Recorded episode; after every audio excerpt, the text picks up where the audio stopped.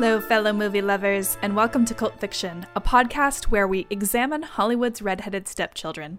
As a redheaded stepchild myself, I'm Stephanie Johnson. And I'm Andy Boel, and today we are pulling back Hollywood's script to review 2001's stoner comedy, sex comedy, Super Troopers. Super Troopers!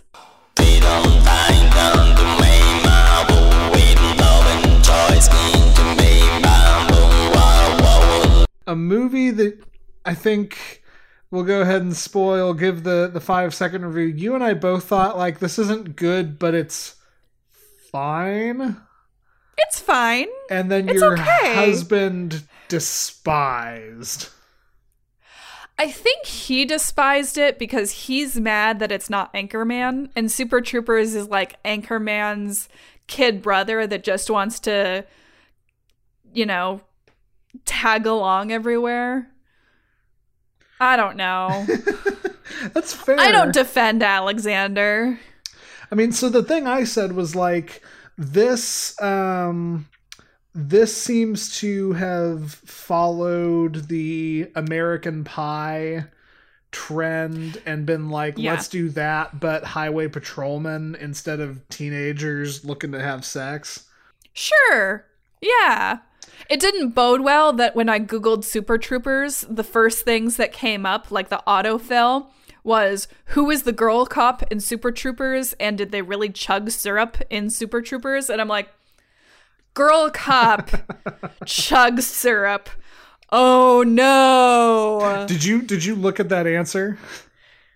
Yes, apparently they really did. yeah, but like they tried not to. They they um they they it was like thick iced tea and it didn't look right. So they they tried and then they actually for the take chugged syrup and holy shit.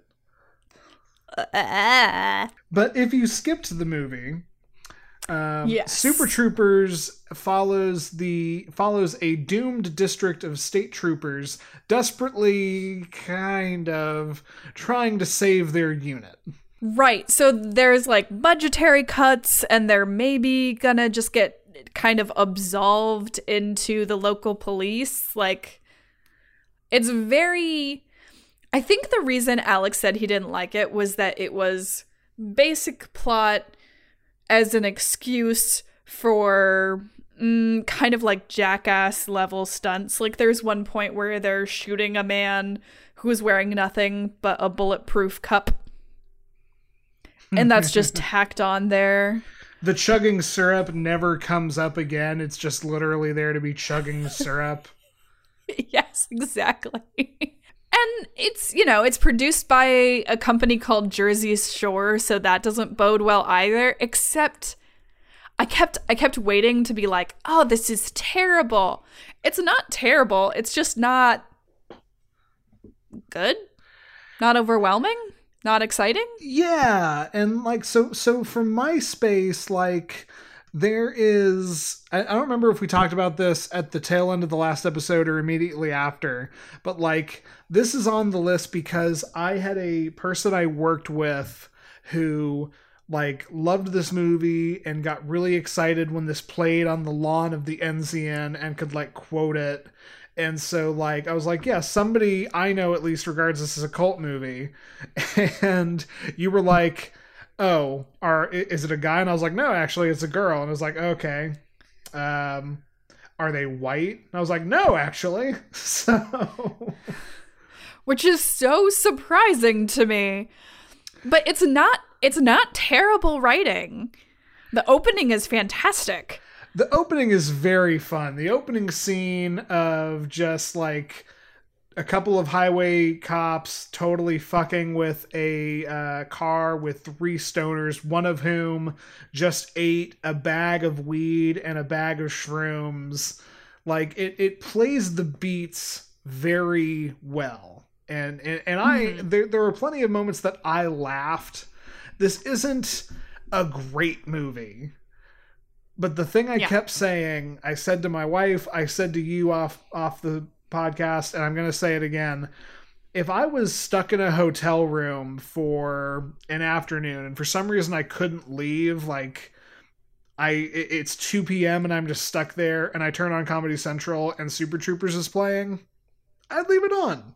Okay, so if you're the two dudes in Primer and you're in the motel in the middle of the day and you have to stay in the motel and you can't make any calls and you can't go anywhere because you're not supposed to be out in the world and Primer was on TV and Super Troopers was on the TV in the hotel you were in, you would watch Super Troopers as a character in Primer. Yes, and I love the callback, and I would regard the two hours I had to watch Super Troopers as on the more positive end. as opposed to just sitting there on the hotel bed staring at the ceiling waiting to time travel. Wondering why my partner has a cell phone. Yes. yes exactly. My experience with the this movie was it's okay it's okay it's okay. Oh god that didn't age well. Okay maybe it'll be better now. Okay okay it's better it's kind of better. Oh god that was awful. Okay okay maybe oh jesus. Like it's just constant. Oh wait oh no oh no Yeah, that's fair, and it's very much it's it's from the school of comedic filmmaking where we have a bunch of bits. Let's figure out a plot to go around so we can do a bunch of bits. yeah And and really this actually feels appropriate. It's only slightly above Jackass. Yeah. Yeah, that actually fits. Like the only difference is if Jackass they'd actually be shooting somebody with a metal bulletproof cup instead of whatever filmmaking trickery went out Yeah. on in this movie. I do want to Yeah. I do want to say as like kind of leading in from that and as a as, as a positive thing. So so the writers, the director and the stars are five main highway patrol officers that aren't Brian Cox. Um, they are all a bunch of like kind of D-list celebrity comedians who together formed this comedy troupe called Broken Lizard. And so like Broken Lizard is listed as the writer of Super Troopers and it is all entirely collaborative and like they all just do this together because they all have fun and they're friends and they're all comedians.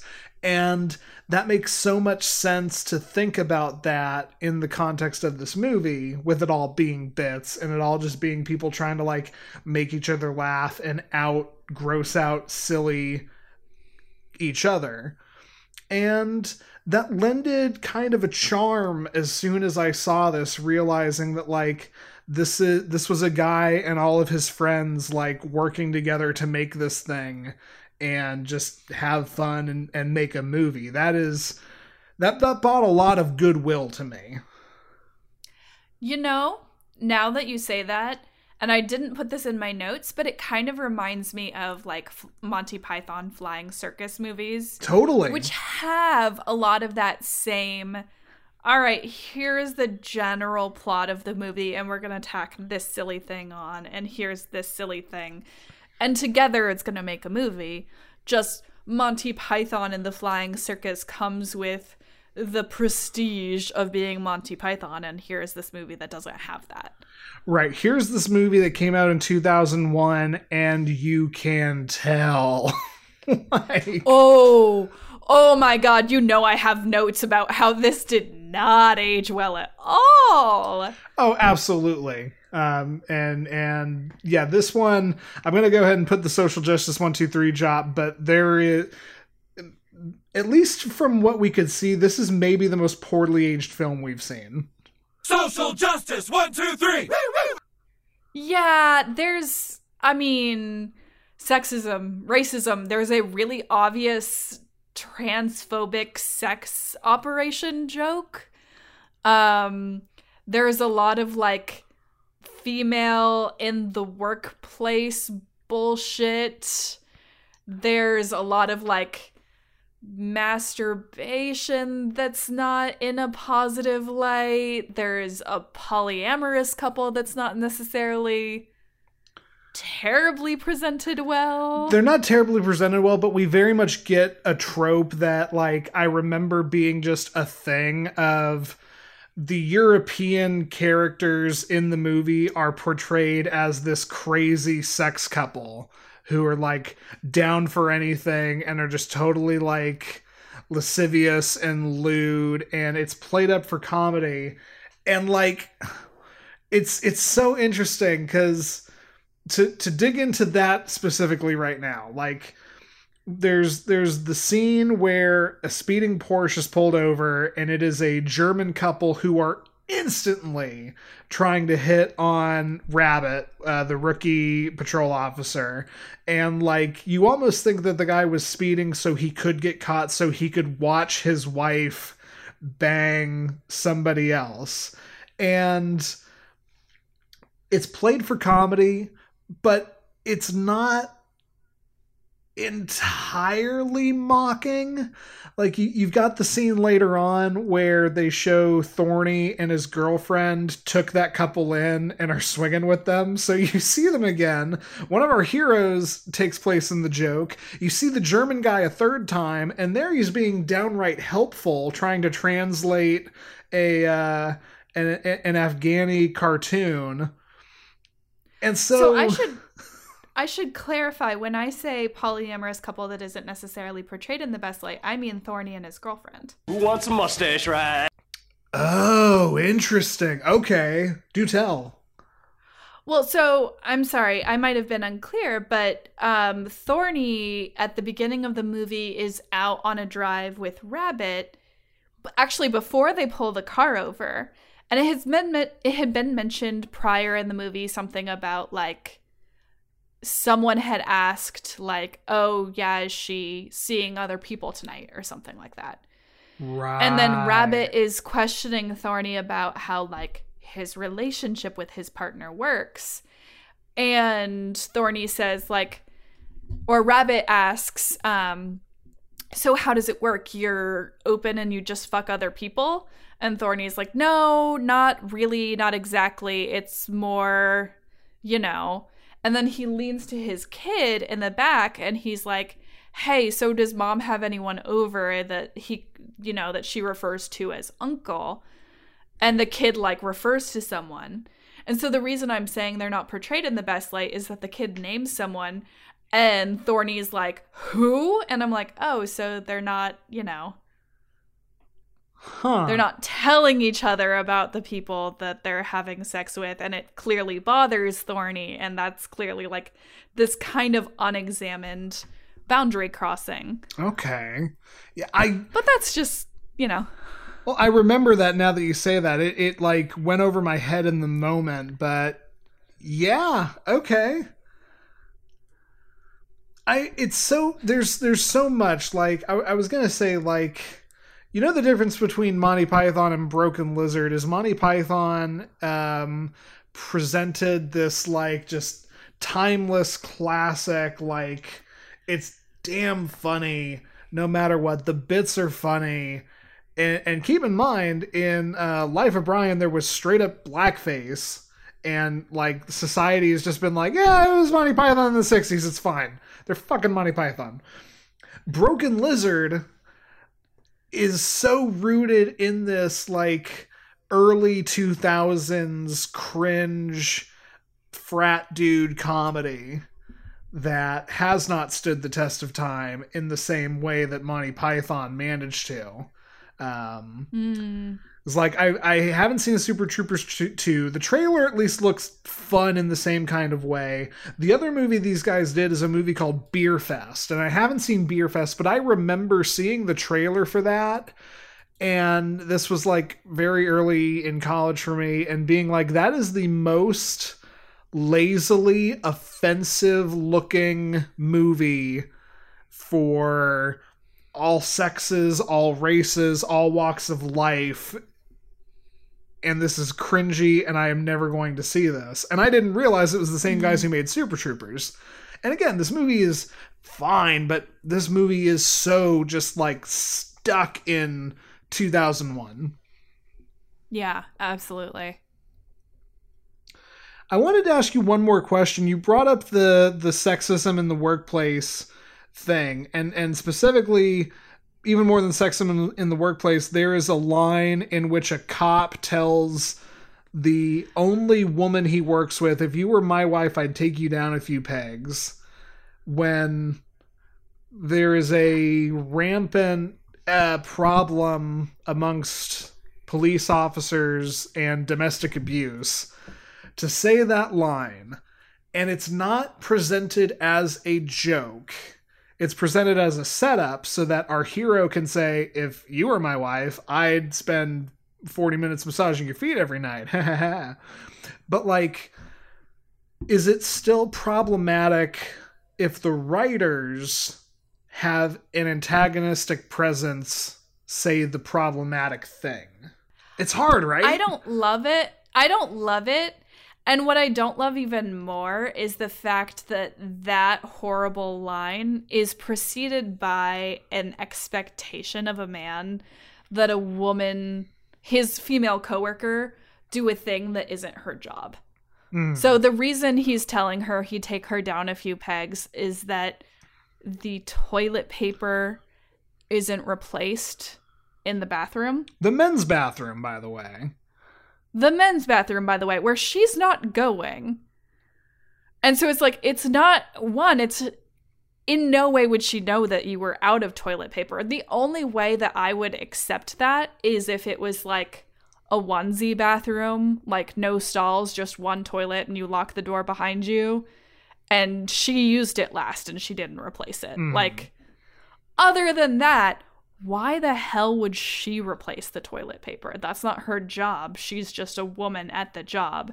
And I think there is a realistic, like, double span standard in a lot of workplaces that, like, oh, you're the woman, you're gonna plan all the parties. Oh, totally. Oh, you're the woman, you're gonna offer, you're gonna do all the office supply runs. Especially and so, in like, male dominated fields.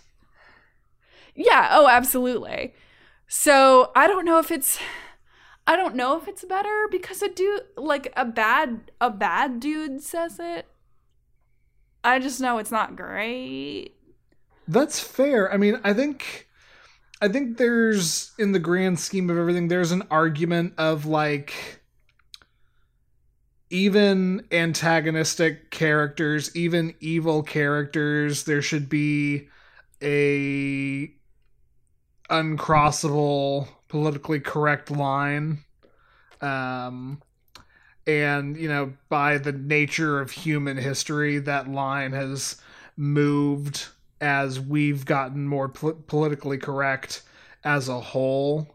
Um, yeah. But it was just, it was something that struck me because, like, the cops are evil. That's that's the the thing that is presented from the the start is that the cops are well okay what's presented from the start is that the cops are assholes and they are our antagonistic presence in the film. And then it's revealed that they are straight up the villains because it turns out they are a crooked police force manufacturing a uh, marijuana smuggling ring.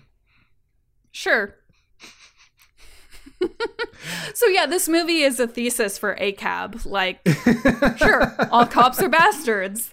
Down to the fact that at the end, the good guys, quote unquote, that they root for, that we root for, ruin a teens like kegger party and are complete assholes about how they break it up. Like they could have just come to the door and been like, "Hey, noise complaint. Oh, hey, you have marijuana. Oh, hey, you have beer yeah, we're going to arrest you. But they like pose as people who are bringing a keg to a party. Like that's just above and beyond over the top bastardery. Sure, sure. And e- even though there are heroes, and even though it's for the convenience of one last joke in, in the movie, like what is actually happening is cops are just very meanly tricking people um, so yeah, I mean, I I I certainly understand what you're saying there. well, so go, to go back to a minute for your is this bad because so one of our mm, is this racist examinations is that we have one character of color. Right. Thorny played by the writer So Thorny is constantly getting made fun of, is constantly having racial jokes flung in his face, but he also wrote and directed the movie. Right. So it's it's that examination of like is mm, this is still racist, right? This is still not This is Good. This is still racist, and and so he- he- here's a rabbit hole that I was planning to take us down, and I'm actually realizing something as you're talking. So, so like you said, that we've got the character of Thorny, who's played by Jay Chandrasekhar, who is the writer and director of the movie. He's also a member of Broken Lizard, and he is a second generation Indian American man. And he is a dude from Chicago who doesn't have an accent, was born in America. And so I was sitting here for a while being like, is it. This is a white ass movie. This is a white bread. This is a movie for white boys. Is it at all weird that it doesn't sound like there is a persons of colors experience in this movie? Or is it weird that I'm sitting here looking at somebody who has a very ethnic name and a very uh a skin color very different than my own and is it weird for me to be sitting here going hey jay Chandrasekhar i understand you were born in chicago but where's the ethnic experience man but as you're talking it occurred to me that that's the voice that's the experience that's the reason why all those jokes are in there because he's probably he, he he's most certainly spent his whole life being the butt of racist jokes and the whole bit of like they think i'm mexican you're not and like you know Yeah.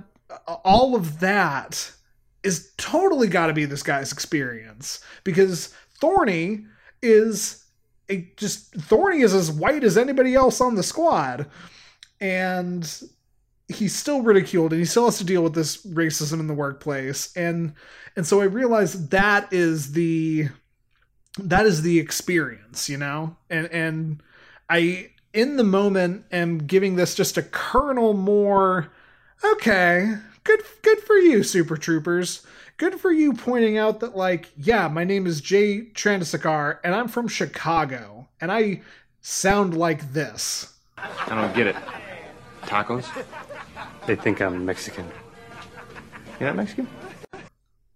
the same way my husband Alex Ruiz is from Orlando and he sounds like he sounds. yeah And he got told during his MFA, "Well, I don't understand why you don't, you know, infuse your Latin culture into the story more, Alex." exactly So, and I mean, I only know that secondhand. Like, obviously, I am white. I am from California. My life experience is very different. Um, but I know that a lot of the internalized dialogue a lot of people of color face is they're constantly being told, why isn't this more of your culture? All right, so your last name is Chandrasekhar. Why are you not um, making a movie about Diwali instead of a movie about cops in Vermont? right Why is that what your movie is about? Probably both from his colleagues and his co creators, as well as his parents. Why don't you tell the stories about where we're from? And so it's like it comes from both sides. And that's hard too. It absolutely is. And so I think all of that just to say, like, this movie objectively has not aged well, but there are facets of it and facets of, you know, this has been one extended giant social justice one, two, three segment. And there is still, I think, a shades of gray aspect that I actually kind of appreciate the more I think about it that the guys in Broken Lizard included. Well, sure. And I mean, he's not the. He's never token. Oh. Right, exactly. and he's not the only um mm, he's not the only person of color in the movie either actually now that i think about it because we have gregory or Geoffrey Arend, and he's half pakistani. Sure. and so that's there's that too and Geoffrey Arend was one of the writers. So i was even gonna say like oh but he's the only you know writer of color and i know how it's hard to be a minority in a writer's room and then i was like wait almost half of the writers are men of color so Inter- like it's interesting. That's that's about all I I don't want to like it it gives we've talked about it for 5 minutes, you know? yeah we should probably move on let's move on to sexism in this movie Well, yeah, cuz that one is pretty rampant and inexcusable. There's a sex doll with a real human woman's name written across its chest. And the owner of the sex doll has had one conversation with that person. That's creepy as fuck. That is, and and I want to talk about Farva in a second because Farva is mm-hmm. his own damn part topic. But like Yeah. that is Farva is not a sympathetic character, and even though he's on the good guy side, I don't think you're ever meant to root for Farva. Foster Good. is absolutely presented as like one of our heroes. He's the guy who gets the girl and he gets the girl by ceaselessly pestering her at work, at social functions, um, from what she thinks punches her, and then finally, like, does a bit where he pretends to flash her repeatedly. Mm.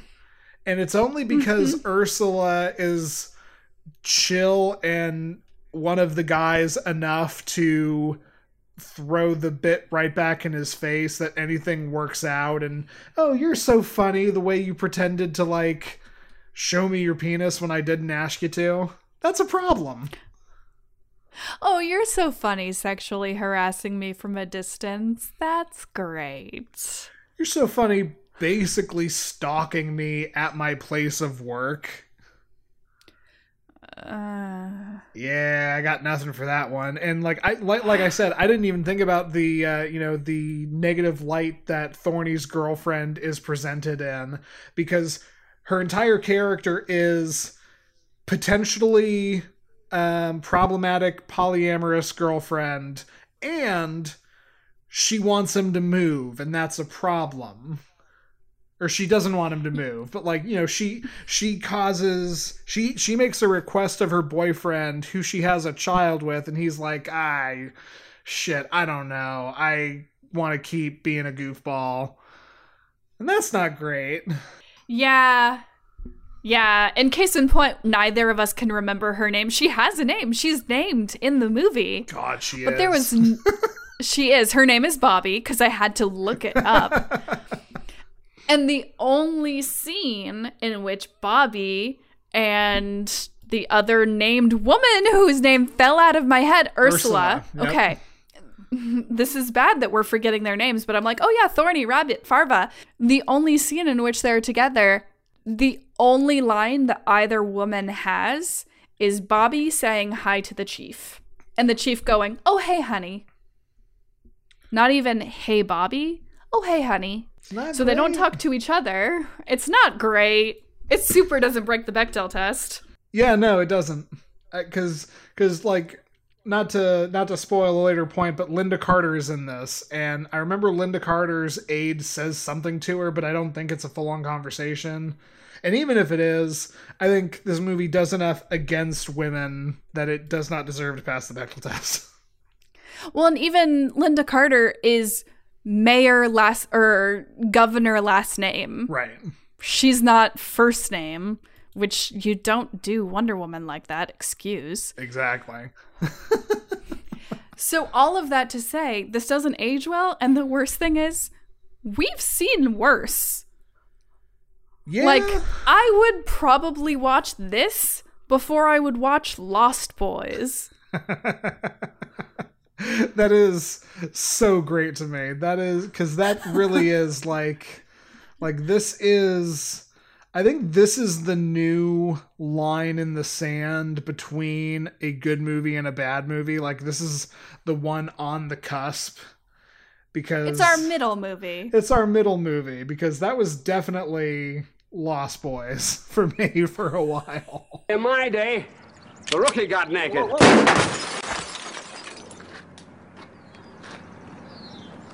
And we also use blanks. Should we talk about like how this movie was made or are there any like interesting cinematography things? Well, yeah, like I said, like I think it was made because like I don't I didn't quite figure out what the deal with Broken Lizard was other than they were a popular comedy troupe like your Upright Citizens Brigade or your Groundlings only. None of these guys went to SNL. They somehow got the stuff to make this movie. Like Super Troopers 2 came out in 2019 because it took 18 years to get funding for Super Troopers 2.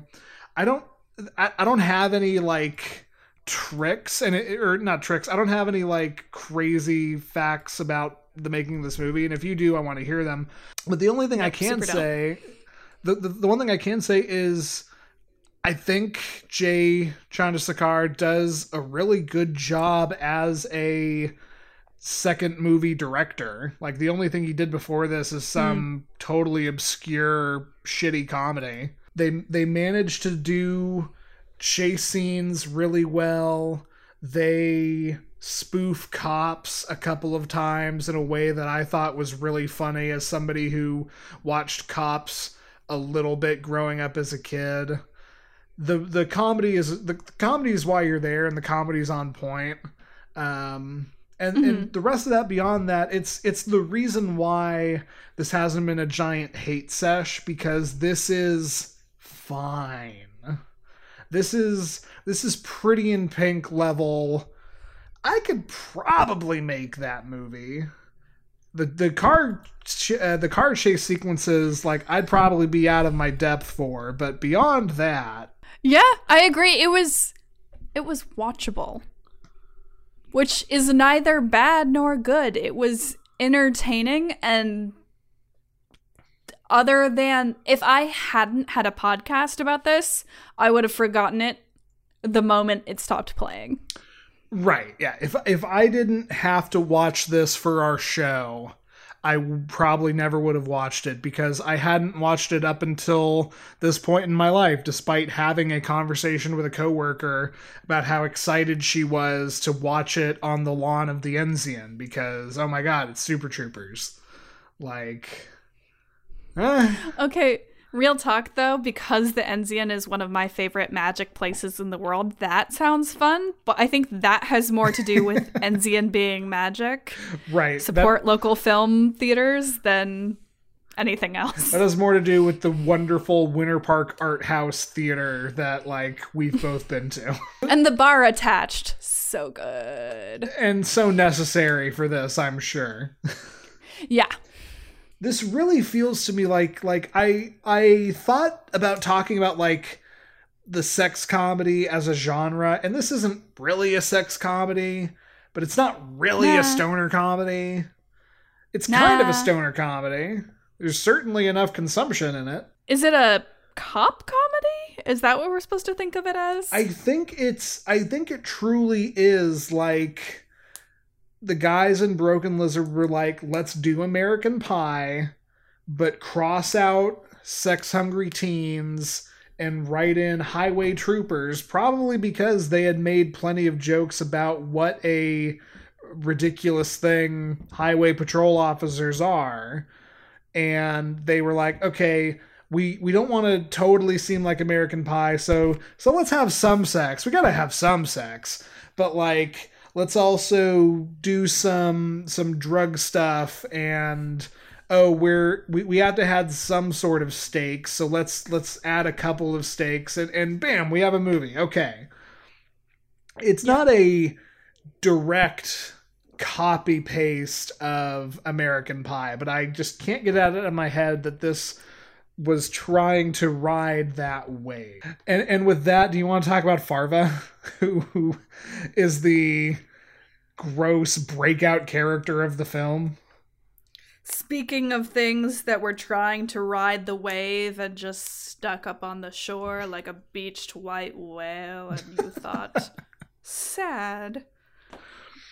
yeah, sure. Let's talk about Farva and how much he made me cringe. Farva sucks and I hated him and there was not a single moment I had anything but cringeworthy contempt for Farva.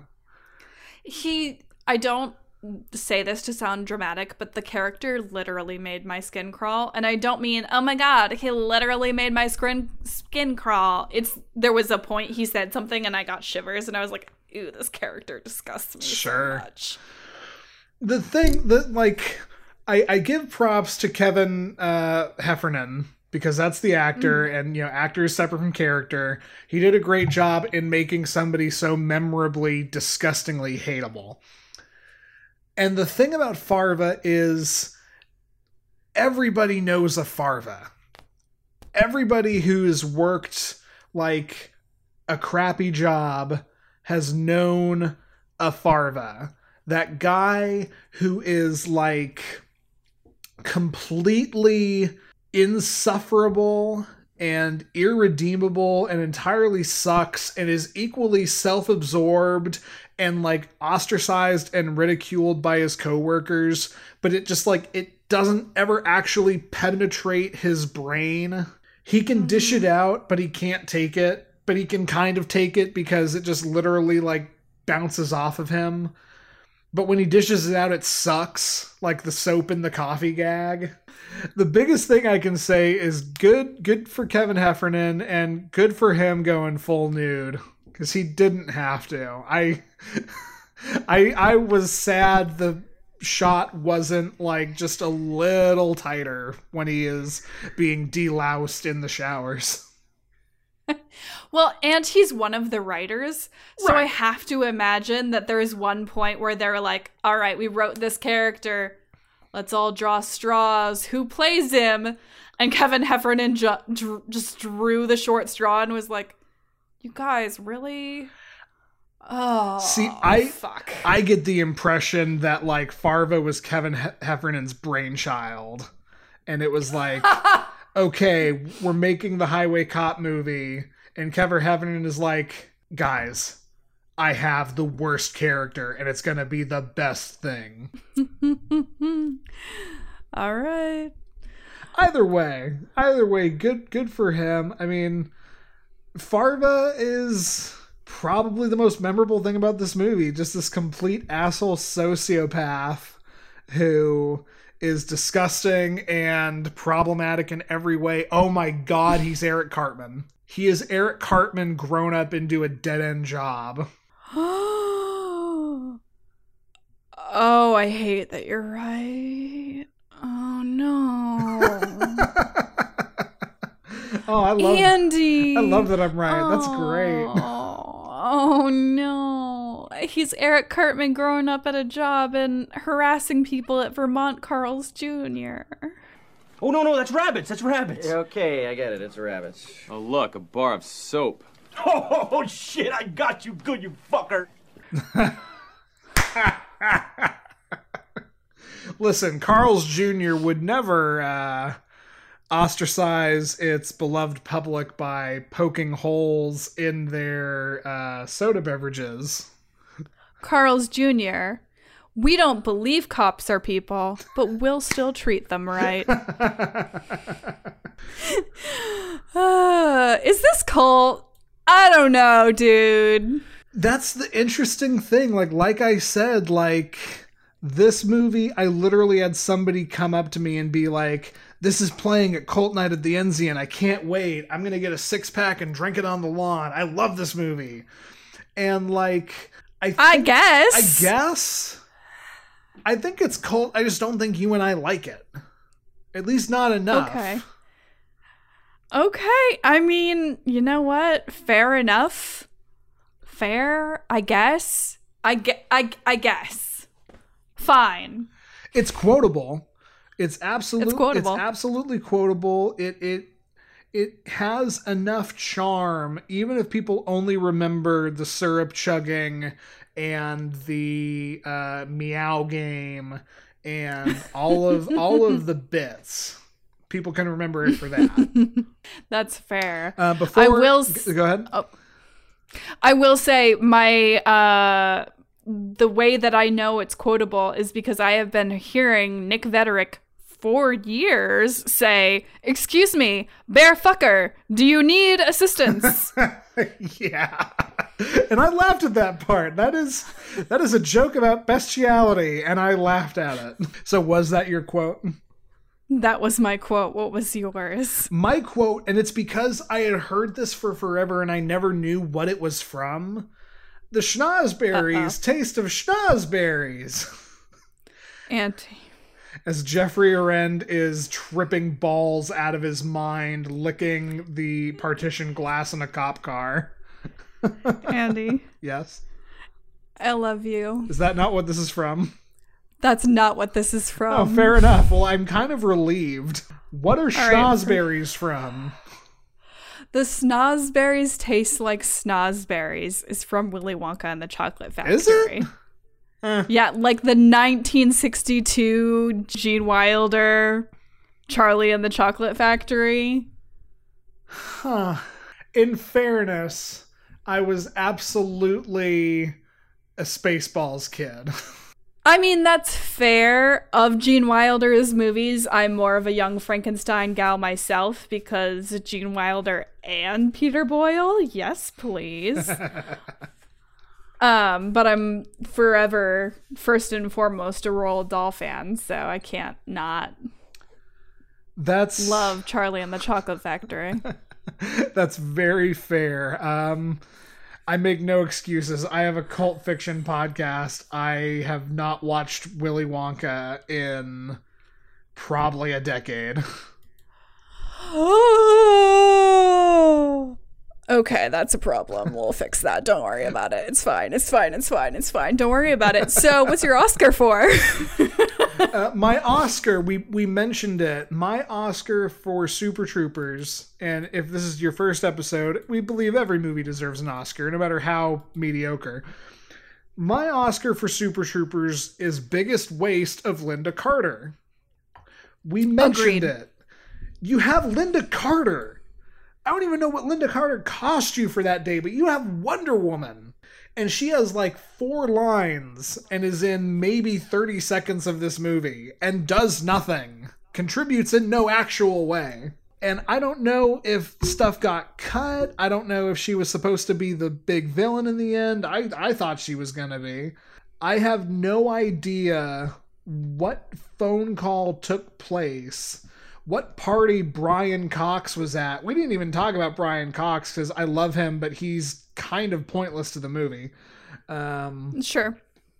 I don't know what party Brian Cox was at and saw Lynda Carter and was like, "Hey, come hang out with me for a, a day and and do this thing." But like for shame wasting Wonder Woman like that. For shame, also, my Oscar is for the most upsetting thing to call your parents. because there is a scene where Kevin Heffernan, Heffernan.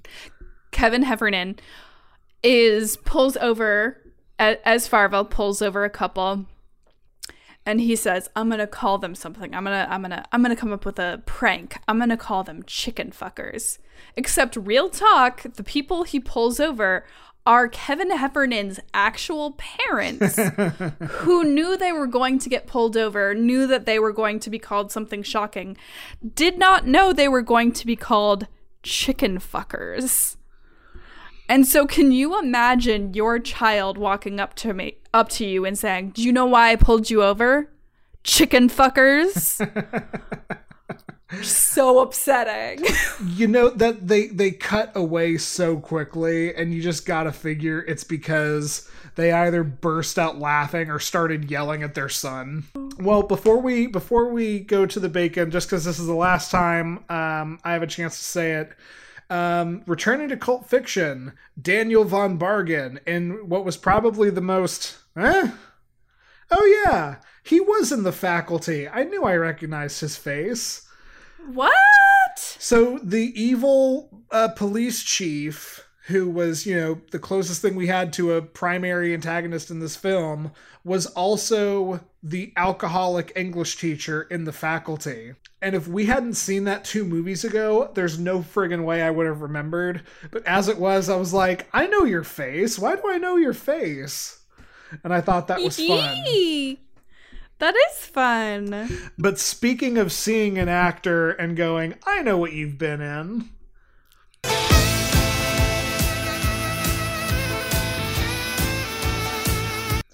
You want to go? Oh? I like how you did that. Thanks. Yes. Oh, you're so clever. um, okay, so Geoffrey Arend, who was our stoned kid in the back of the seat in the back of the car, Mm-hmm. was in Loveless in Los Angeles with Stephen Tobolowsky, who was in Murder in the First with Kevin Bacon. I refute the idea that Alex has ever seen a movie called Love in Los Angeles or knows who Stephen Trubleski is. But I'll take I it. I apologize, sir, but he does know who Stephen Trubowski is. Do you know why he knows who Stephen Trubowski is? Because it's Alex, who's the human encyclopedia. No, you also know who Stephen Trubowski is. Who is Stephen Trubleski? Beca- because you have seen a cute little show that we've introduced you to called One Day at a Time. And Stephen Ah. Trubowski is the doctor who employs the main character as a nurse and One Day at a Time. So, I stand corrected. All right. yeah, you do, buddy. Well, I can't be too mad because I also got it in two, so I'll take the tie. Um, okay. like I said, Brian Cox is in this. I adore Brian Cox. Brian Cox was he he was mostly underused. I get that he had to play the straight man. I did appreciate when he impersonated a cop and like acted drunk for 20 minutes. That was pretty great. Um, Brian Cox is in a, a little known film called Troy with Black with Brad Pitt. And Brad Oh, yeah, Pitt- so little known. yeah, you know. Most expensive action movie of its time when it came out. Um, Brad Pitt was in Sleepers with Kevin Bacon. Fair enough. Yeah. He was also Good Omen, or he was he was also Death and Good Omens. he was. He's Death and Good Omens. He is Hannibal Lecter, but not the one everyone remembers because he was only in Manhunt. He's William Stryker. I love Brian Cox. I hope we see him again and soon. And soon. And there's only Well- one way to find out if that happens. Yes, gimme, gimme, gimme, gimme, gimme.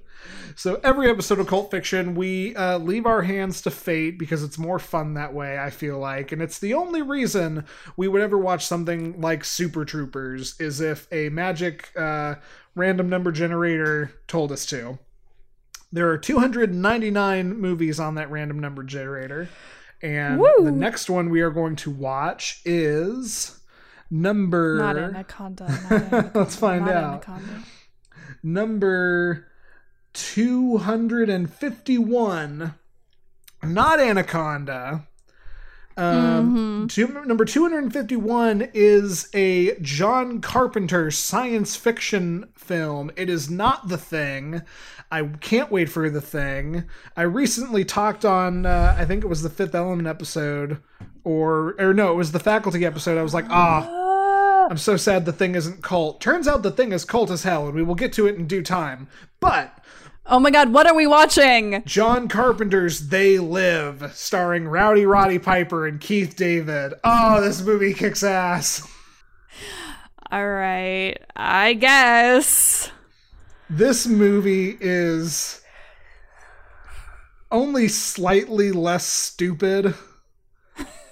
That might not be fair. This this movie, I, I think there's going to be a lot we can talk about in this movie. One of the which being uh, how much Rowdy Roddy Piper and Keith David kick the shit out of each other.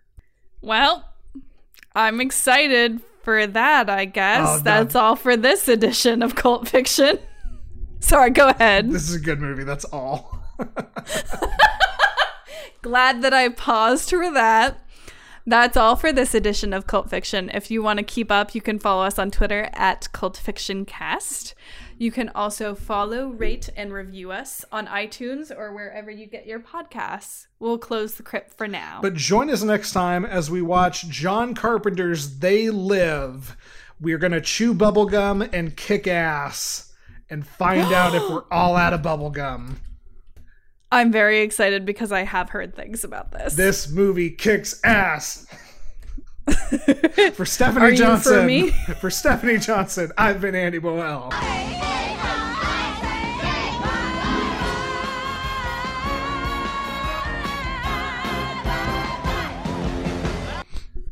sorry. I'm so sorry. I just realized where I knew this from, and I was like, oh, I have heard that line. But I apologize. All right. From people saying,